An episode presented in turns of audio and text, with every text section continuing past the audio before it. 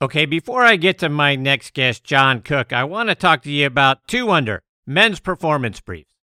They're the unofficial underwear of the PGA and the 2020 Ryder Cup team. Rickie Fowler is their global ambassador, and over 50 other PGA, Korn Ferry, and Champions Tour players wear them. Just to mention a few, like David Toms, Jerry Kelly, Justin Thomas, William McGirt, Scott McCarron, and Chris DiMarco.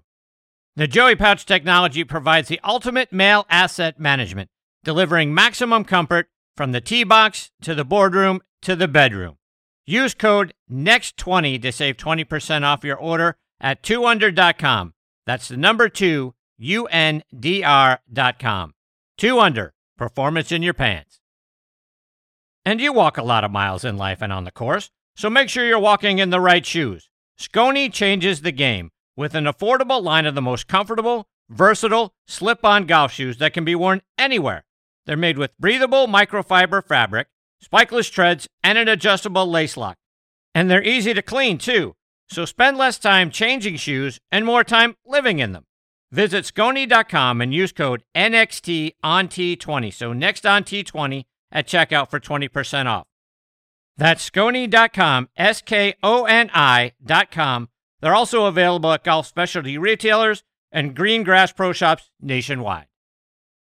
Okay, now back in next on the tee with me is Champions Tour Pro and SiriusXM PGA Tour radio host and analyst John Cook. John is from Toledo, Ohio, but grew up in Southern California. He went back and played his college golf at Ohio State, where he was a three time All American. He helped them win three consecutive Big Ten titles from 1977 to 79 and the 1979 national championship.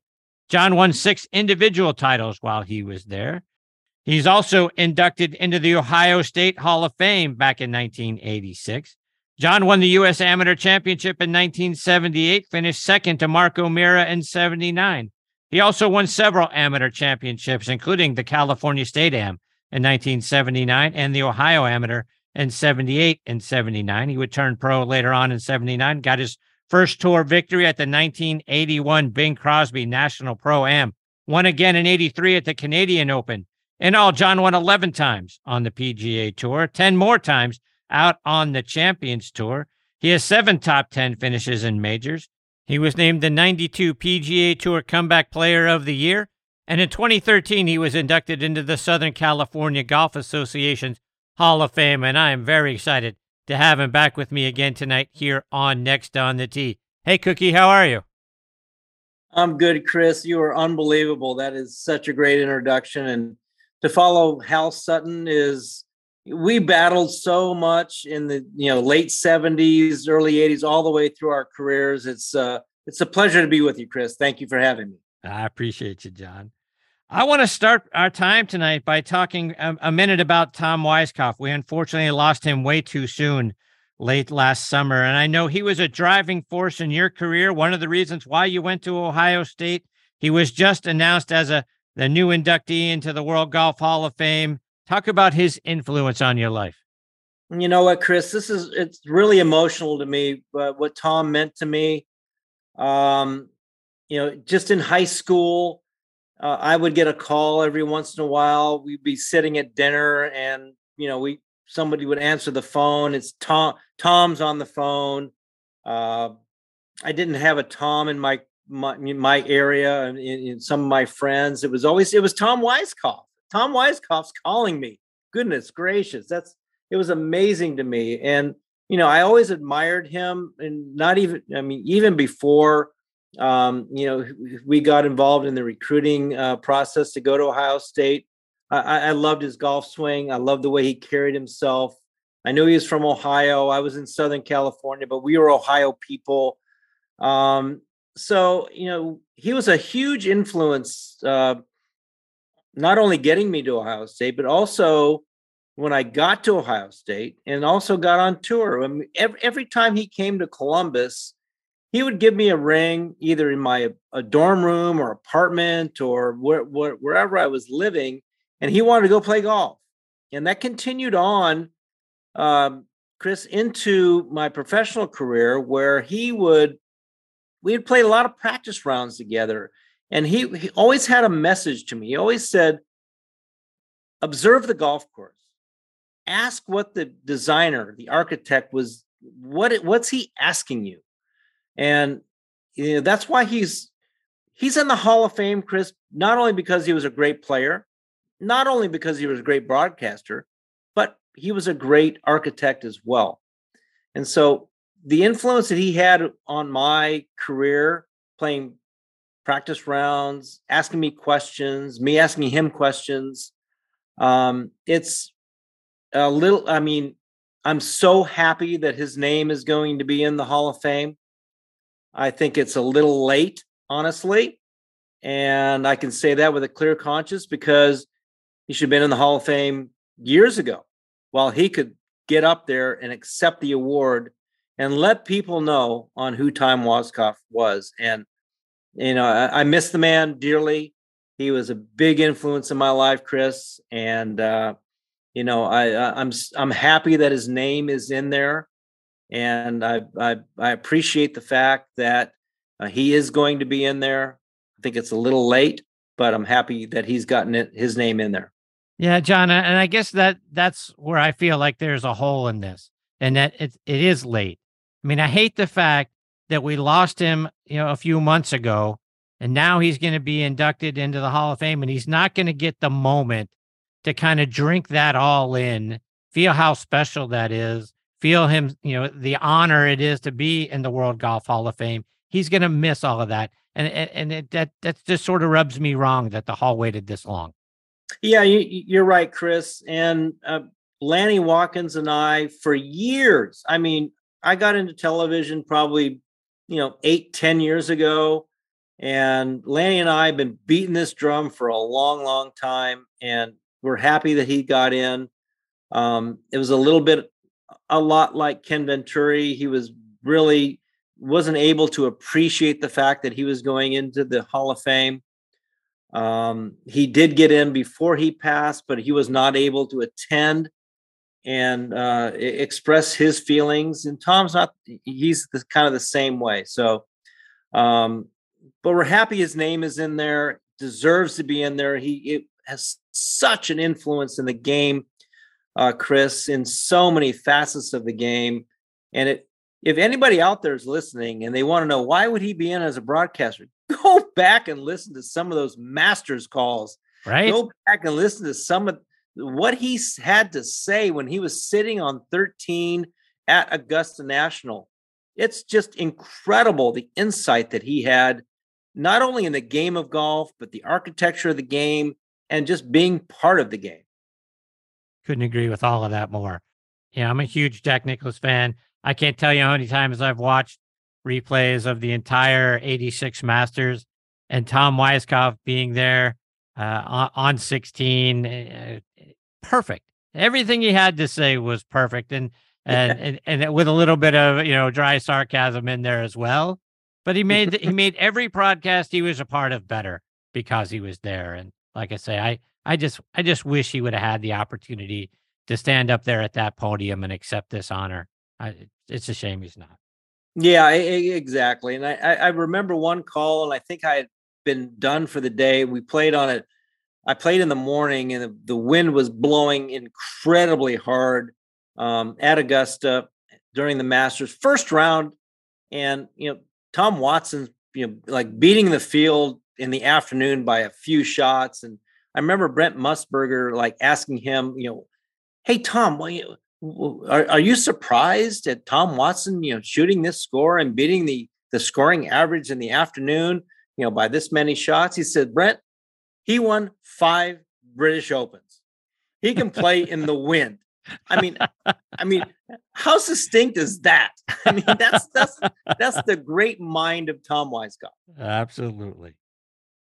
John, I want to switch gears a little bit. Obviously, the, the talk today is all about bifurcation and what the USGA and the R&A are talking about with the golf ball. Your thoughts on the idea of rolling it back? Oh my gosh, Chris. And and I love me some Hal Sutton. We battled for so long, so many years. Um, who wants to roll the ball back? I don't want to be 20 yards shorter. Are you kidding me? Um, they let it get out of control. It, it's the it's the USGA's fault from the beginning. It, it has nothing to do with the players. They're only taking advantage of what they are given. And they missed, I think the USGA missed the boat years ago by not, you know, upgrading their standards, not upgrading how they tested the golf ball uh, years ago. It's it's not the player's fault. Don't roll that ball back. Um, maybe it's at its limit. I'm good with right now stopping everything right now. That's fine. But it's like in IndyCar racing or, or, or any racing, Formula One, whatever. They start rolling everything back, and you know what happens?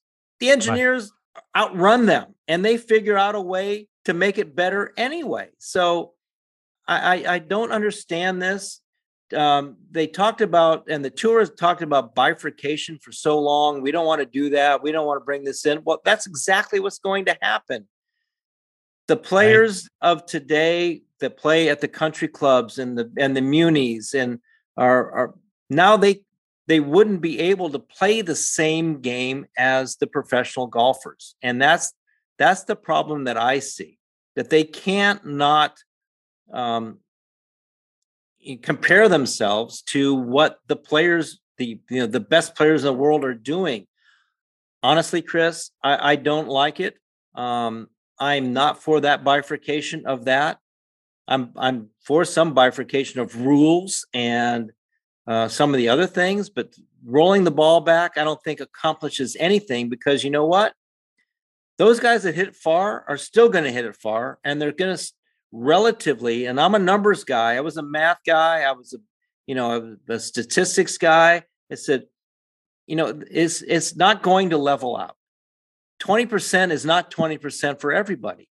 Mm-hmm. Anybody that can launch it higher is still going to hit it farther.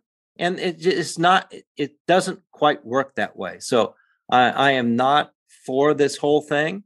I think if there if there's a limit right now, that's fine.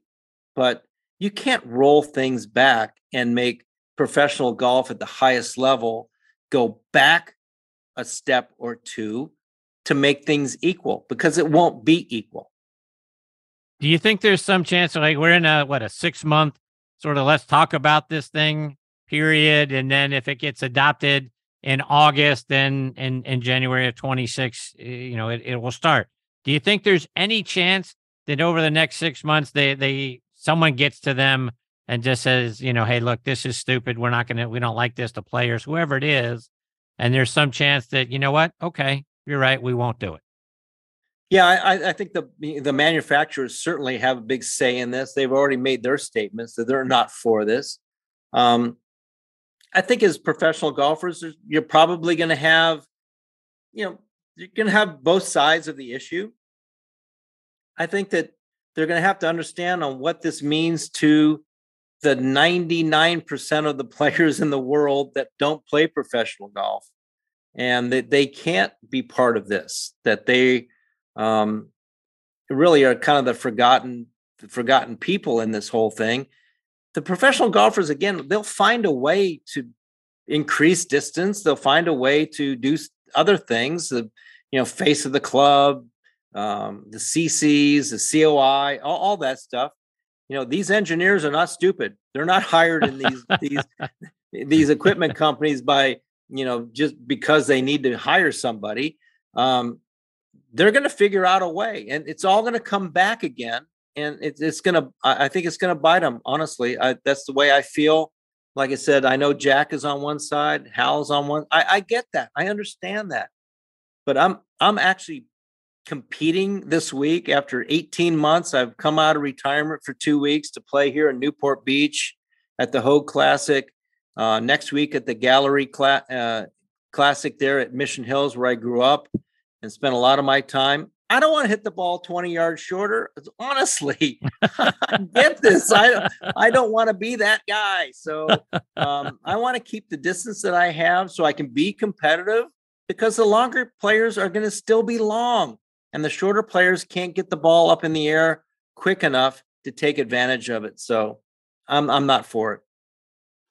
Switching gears a little bit, John. Here we are, a couple of days north of the Players Championship, and thanks to a five-hole stretch on Sunday, Scottie Scheffler walked away with with the golf tournament.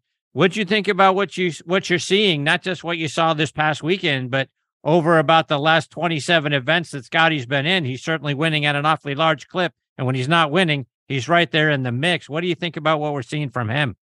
You know, Chris, I've I've, I've been in this media part um, now for a few years, and I've, we've covered college golf, we've called, covered amateur golf, we've covered Korn Ferry, we've covered PGA Tour. Scottie Scheffler is no joke, and I mean that by he has won at every single level. It may not be pretty, it may not be aesthetic, but you know what? He was dominant as a junior. He was great as a college player and an amateur. He was Korn Ferry player that dominated as well. It took him one year um, to make his mark on the PGA Tour before he started winning, and now he's winning at Eclipse. So that tells me something about Scottie Scheffler. He knows how to win. He knows what his game is about. There's zero weaknesses in his game, and his mind, Chris, his mind, nothing bothers him. He's he, he's in such deflection mode when things are going astray, he's so quick to get things back on track. Uh, it's really impressive, Chris. To to me, it's it it. You know, if I was starting like a, a franchise or something, I'd go Scottie Scheffler. Not not only because he's a great player, but his mind and his body language and how things deflect off of him. He'd be a, great addition to any team. John, I think Golf Magazine was the place where I where I read that they were suggesting that we could be in the in the midst of a new big three with Scottie, Jon Rahm, Rory McIlroy, those guys trading the number one ranking. It seems like every week. Uh, your thoughts? Could could we be seeing an, a new big three? I think so, and uh, I'm I'm going to go with Scottie because there are no weak weaknesses in his game. Uh, Rory can, you know, th- there's a foul ball coming every once in a while. Uh, Jon Rahm, you know, he he runs a little bit hot, maybe to his detriment, just a little bit. He's so talented, Chris, uh, in every part of his game. Um, that yeah, absolutely, he is top three. You know, kind of Rory. I mean, when he's on, he is so on, and he is really hard to beat. But Scottie Scheffler doesn't beat up on himself. He doesn't beat himself, and you might not like his foot action. You think that might a foul ball might be coming every once in a while, but you know what? He he backs it up with supreme play in between. And I mean, he he could go off the rails a little bit early. He'll right the ship, and he will build such an advantage that that one bad swing is not going to cost him. And uh, I don't see that in the other two. I don't see them all running away with with uh, with events uh, as it as as it plays out right now. Um, but those are the big three, and I think that they're going to be a little bit interchangeable for the next little while. I don't see um, any of the other top tens kind of creeping in there unless the Masters happens to fall in uh, Patrick Cantlay's place, or ha- happens to fall in Schauffele's place, or happens to fall, you know, wherever it may be, uh, to get them in that that uh, that discussion of the top players in the world. Those three right now are are uh, far above uh, the rest of the field. John, you played in a whole bunch of players' championships. I know with Hal when he won in '83, you were the 36 and 54 hole leader. Going out in a final round at TPC when the wind is blowing and all that sort of stuff. I mean, heck, just that 83 year when I looked at everybody's scores, it seemed like from the final round. I mean, 70, Seve shot 78, Craig Stadler shot 84. Right. I mean, what's it like going out there knowing that 17 and 18 are looming? You're the leader. Boy, I mean, what's it like trying to deal with, you know, not getting ahead of yourself and worrying about when the wind's blowing? My, what's it going to be like when I get on the 17th team? My goodness, what's going to be like when I'm standing on 18? How do you deal with all of that? you know, it was interesting. I, I do remember that round, uh, honestly, and I did have the lead, and I I think that I made a I made a triple and a double during that final round. I made a bunch of birdies. I know when I got to 17, uh, we were Hal might have been finishing and I was in the last group, and I put it on the green with an eight iron. I remember that I wasn't hitting gap wedge or pitching wedge. We were hitting eight irons, seven irons. I even hit a six iron one day. Wow. that right hole location on Sunday. So, you know, we, we can talk about all that. But um, I, I put in the middle of the green, two putted, and I went to the 18th tee, tied with Hal, knowing that at par ties and we would play off a birdie wins. The wind was howling in out of the left, which is the last wind you want on 18 at uh, TPC Sawgrass. And I was getting a little aggressive. Um, I tried to like hug that bulkhead you know up there. I was I was trying to make a birdie, honestly, and and to win the golf tournament. And I tugged it just a little bit, and it uh, it kicked into the water, and I end up making a double and finishing third. So um, standing up on that tee, and I know it's it's a lot it's longer now than it was back in 1983.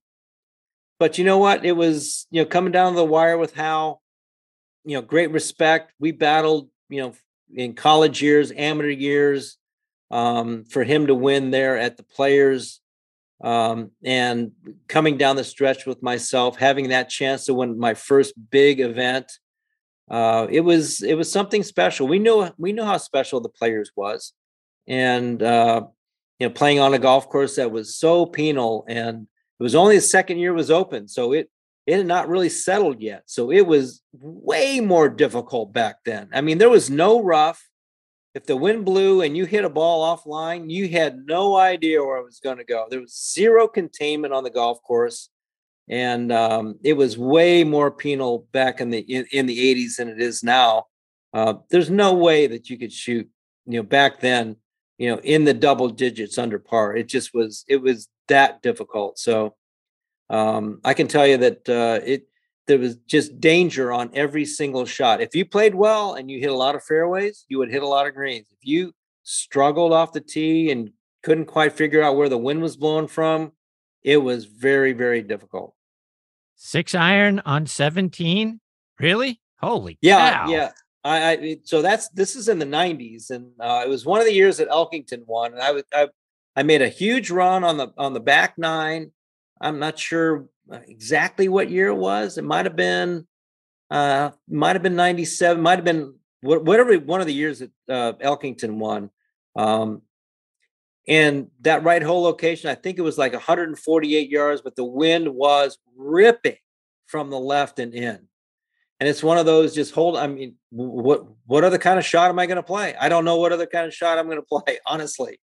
So I just tried to chip like this little six iron, try to get it to maybe the center of the green, see what happens on 18. And you know what? I flushed one. The wind kept ripping.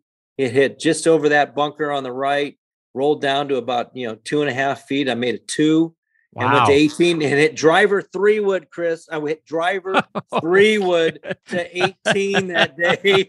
That's how hard the wind was blowing. These guys don't hit, they have zero idea on how hard that golf course could play. Wow. That's amazing.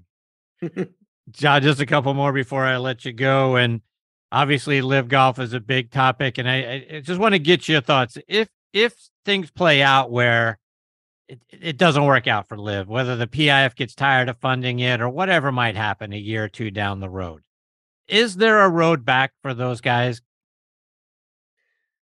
You know, Chris, I, I would have to think so. And you know, I, I've said from the start, and you know, it, it's a it's a it's a question to ask a 25 year old, 35 year old, a 42, three, four year old uh, player on you know would they go? Why would they go? And you know what? I have no problem with any of these players going. I have no problem with anybody coming out and saying what they're saying against it.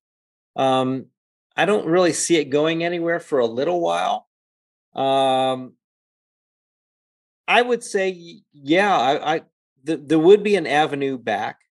Uh, some of these players, you know, really never what were PGA Tour members. So, you know, there's that avenue back.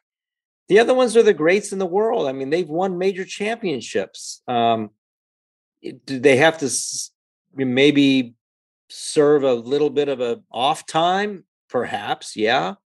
Um, but I, I miss Dustin Johnson playing golf. Honestly, uh, I, I, I miss some of these guys playing golf. Joaquin Niemann, I miss I miss watching him play golf. Abraham Ancer was like right on the edge. Harold Varner was right on the edge.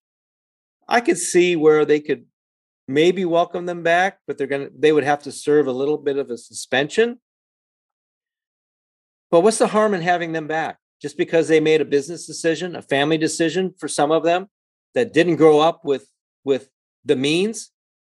Um, they did it for either you know foundation reasons personal reasons family whatever it might be doesn't make them bad people i still talk to charles howell am i supposed to not like these these guys that went um am i supposed to like get them off of my contact phone you know phone numbers um they're still good people and the pga tour they want to play against the best players. There's still some of the best players are there. And if it doesn't happen, yeah, maybe they serve a little suspension, but welcome them back. I mean, what's the harm in that, honestly?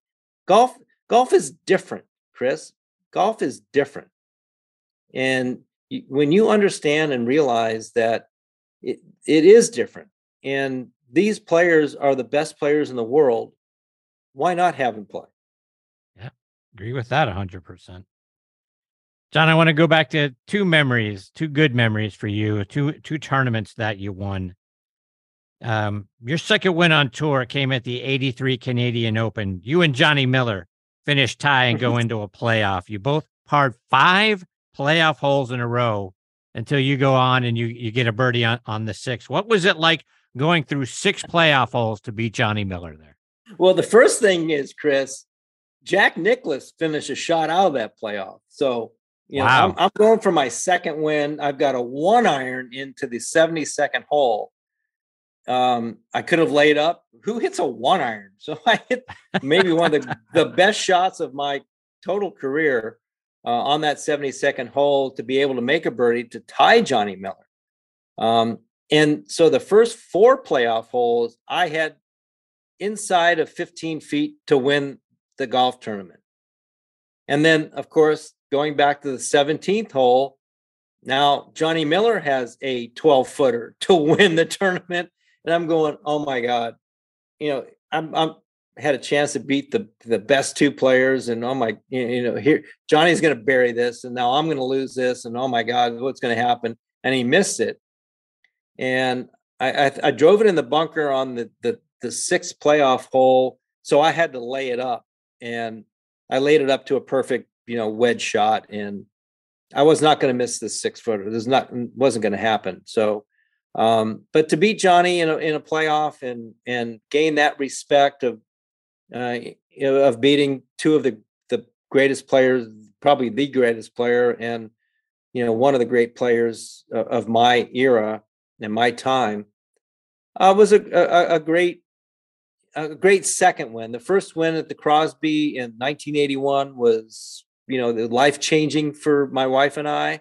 It was uh, in 1983 to win in Canada, which was basically the fifth major at that time, because it got me in the World Series of Golf. It got me a number of starts just because of that event. Um, so it was uh, it, it, was very very special. I, I hold that uh, really dear to my heart to win a national championship um, and um, you know to beat Johnny Miller in that playoff and keep going and and and not and not give in and not and, and keep persevering and um, but that's kind of who I was at that time and like I said, we talked a little bit earlier about the 83 players that you know you know I I I I wouldn't say I gave it away but I had a chance to win that event with, with Hal coming down the stretch you know, I, I I won that one. I wasn't giving this one away. Let's fast forward 13 years to the FedEx St. Jude Classic in 96. You broke the tour record for low score after 54 holes. You go out and shoot 64, 62, 63, and then come home with a 69 to win by seven strokes. Now, you know, guys going into final rounds with big leads sometimes go into the prevent defense and then lose it. You didn't do that. You kept the foot, you know, your foot on the pedal. Talk about that win. So it, it was very interesting. I, I had one of those rare weeks where it was every number was it was a seven iron, eight iron, six iron. It, there was no question on what the club was. Um, it was one of those rare weeks that that happens. But uh, I remember warming up on Sunday, and my great friend, mentor uh, Ken Venturi was on the call, and uh, he came up and he he didn't say much. He just watched me hit some shots, uh, watched me warm up. It was you know high 90s. It was humid. It was yeah. Didn't need a whole lot of warm up. And uh, Kenny was watching me you know, warm up a little bit. We just chatting about stuff.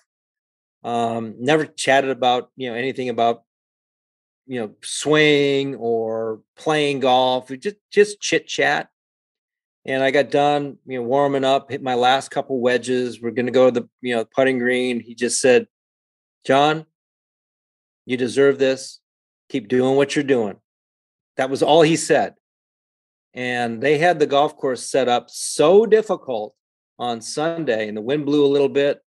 Um, I knew right away that you know pars were going to be good. I had a big lead, and he, he, you know, we had talked about this for years, Chris. You know, 25, 25 years we talked about you know winning golf tournaments and you know, strategies when you have leads and you know my strategy you know going into going into sunday was no three putts. Uh, don't give away the threes the par threes. Don't make bogeys on the par threes. And you know what? The only way that you're going to blow a big lead is you start hitting the golf ball out of play. And that wasn't really in my my arsenal was i wasn't super long. I was going to drive the ball straight. So and my iron game just kind of led me into um, you know, having that lead that I didn't have to really worry about a whole lot unless my swing went somewhere. And my swing wasn't going anywhere. Kenny believed in me. You know what he said, just keep doing what you're doing. I went to that first tee in supreme confidence. Changing gears just a little. I know your son Jason played his college golf at Pepperdine and then played professionally for a while, went back to school to Penn State to get yeah. his turf management degree. How's he doing? You know, Chris, um, we're, we're so proud of, of, Jason that um, if I had his physical abilities, it's it was pretty amazing. He he's very very good, uh, physically in, incredibly good. But he did realize at some point that he loved the game so much that he wasn't going to quite get to where he was going and wanted to go but he loved being outside, Chris. He loved being on the golf course. He loved learning about, you know, turf grass. He loved setting up a golf course. He understood the tee sheet on hole locations, all this. So at 34 years old, he decided to go back to college, graduated Penn State, turf grass management. Uh, he's down in uh, Austin, Texas. He he's working with Discovery Land Company, um, and you know he's has a chance to stay in Austin, Texas at Driftwood uh, Golf and Ranch, or they might move him somewhere else, and he could he could be on a new build somewhere else. But we're so proud of of Jason and where he's been, what he's done. Um, there's very few in that industry, Chris, that has a resume of a professional golfer that understands golf, understands turf management, understands growing grass, setting up golf courses and building golf courses. So, um, you know, we're really proud of him and we hope that he continues on this path because he could be really, really good at it. And uh, he's he's enjoying himself. He's just kind of looking for, you know, what's his next assignment going to be? Could be in Austin, could be anywhere that uh, Discovery Land is at, or it could be somewhere else. Who knows? So, could we see John and Jason Cook build a golf course together? Oh my goodness, that would be an absolute dream come true, Chris. Uh, yeah, I, you know, it, it, as I wind down at 65, um, you know, always looking for opportunities. I'd love to. I've I've I've designed five golf courses uh, through my life. I, I, would love to be on uh, a part of another build at some point and des- uh, design. Um, I would not hesitate to to hire Jason as a um, as part of the build uh, it would be uh, it'd be incredible to uh, to work with Jason on that level, not just learning about the game of golf, but also learning about his world I don't know a whole lot about his world. To listen to him talk and the passion that he has about uh, turf grass management and and building a golf course, um, I'm his dad. I can sit back and listen to him talk about it for an hour, and I would be I'd be honored to do that. John, before I let you go, remind our listeners how can they stay up to date with all the great things you're doing and follow you, whether it's online or it's over social media or on the radio. No, that's great, uh, Chris. I appreciate it. I do some work with uh, Sirius XM, PGA Tour Radio. I'm on with Craig Kann uh, every Monday. Uh, I'm usually in his 6:30 hour, 6:30 to 7 o'clock hour with Craig Kann on Connected. Um, I'm also still doing um, uh, work with, for uh, Golf Channel. Uh, I'm doing a lot of uh, PGA Tour events, doing a lot of the NCAA, uh, mostly as lean analyst on on both of those. I do some opposite field events uh, on on for for Golf Channel. I'll do some champs uh, PGA Tour Champions events. Of course, on Twitter, you can catch me at John Cook Golf, and you can also on on um, on Instagram, uh, same thing, John Cook Golf, and uh, you know, happy to follow. I I only do Twitter to answer questions. I'm not I'm not one of those guys that go out there on a limb, but Instagram I'll also answer questions. So um, I, I'm readily available and and and happy to answer some questions. Sometimes we'll get into some discussions. You know, sometimes it gets a little, you know, I I, kind of voice my opinion a little bit every once in a while, but uh, it's a great discussion, and I I, I welcome any comments and any questions at uh, any point in time. Well, John, I can't thank you enough for coming back and being generous with your time tonight. Always a huge thrill to get to spend some time with you. You're fantastic, my friend. I, I hope we get the privilege of having you back on again soon. Oh, absolutely, Chris. You have great guests. It's such great conversation to follow my great friend and and and rival for so long, Hal Sutton. I just uh, I love this. I, I, enjoy it. I love talking about golf. I'm so passionate about golf, uh, Chris. That's why I got into the the media part to you know being an analyst to you know still be part of television and and radio. Um, I love this game. I want to promote this game. It's a game for the ages. Uh, I, I just love it. I really appreciate you having me on. Well, I appreciate you, my friend, and the passion comes through your voice. And that's what I love so much about having you as part of the show.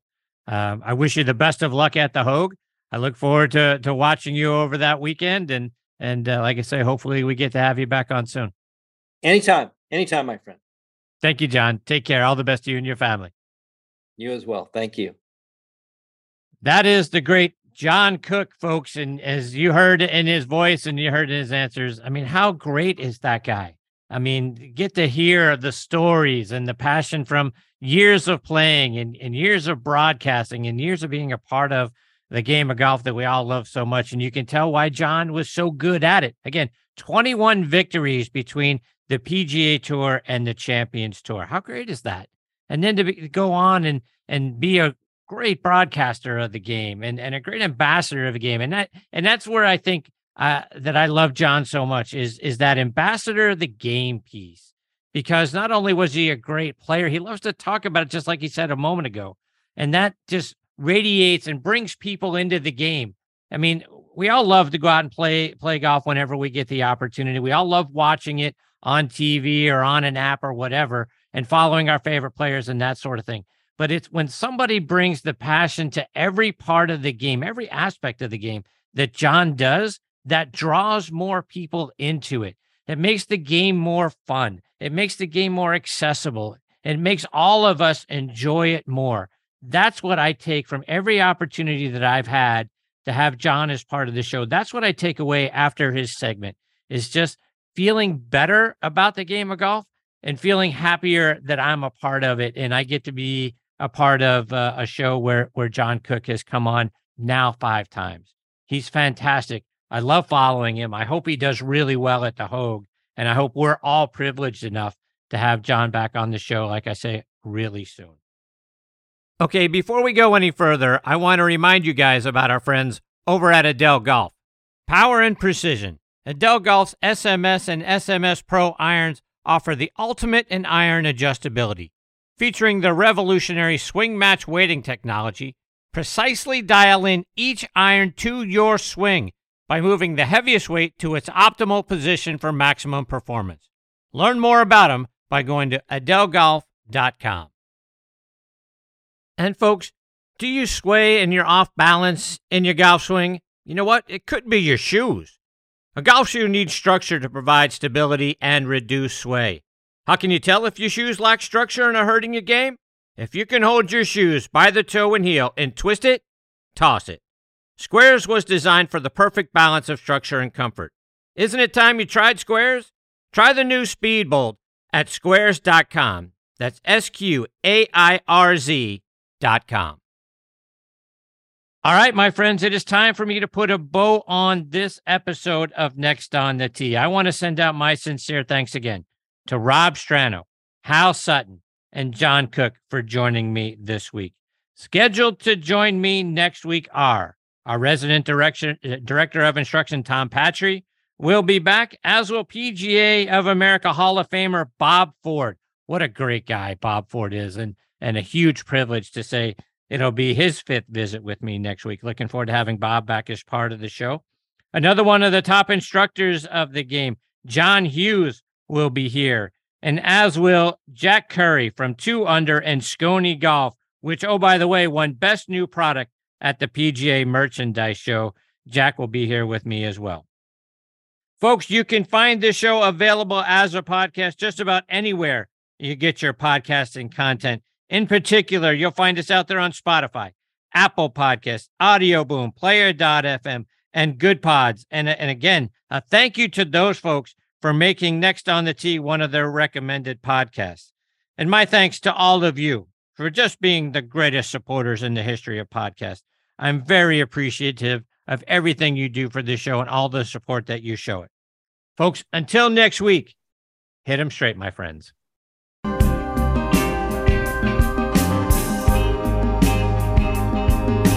Get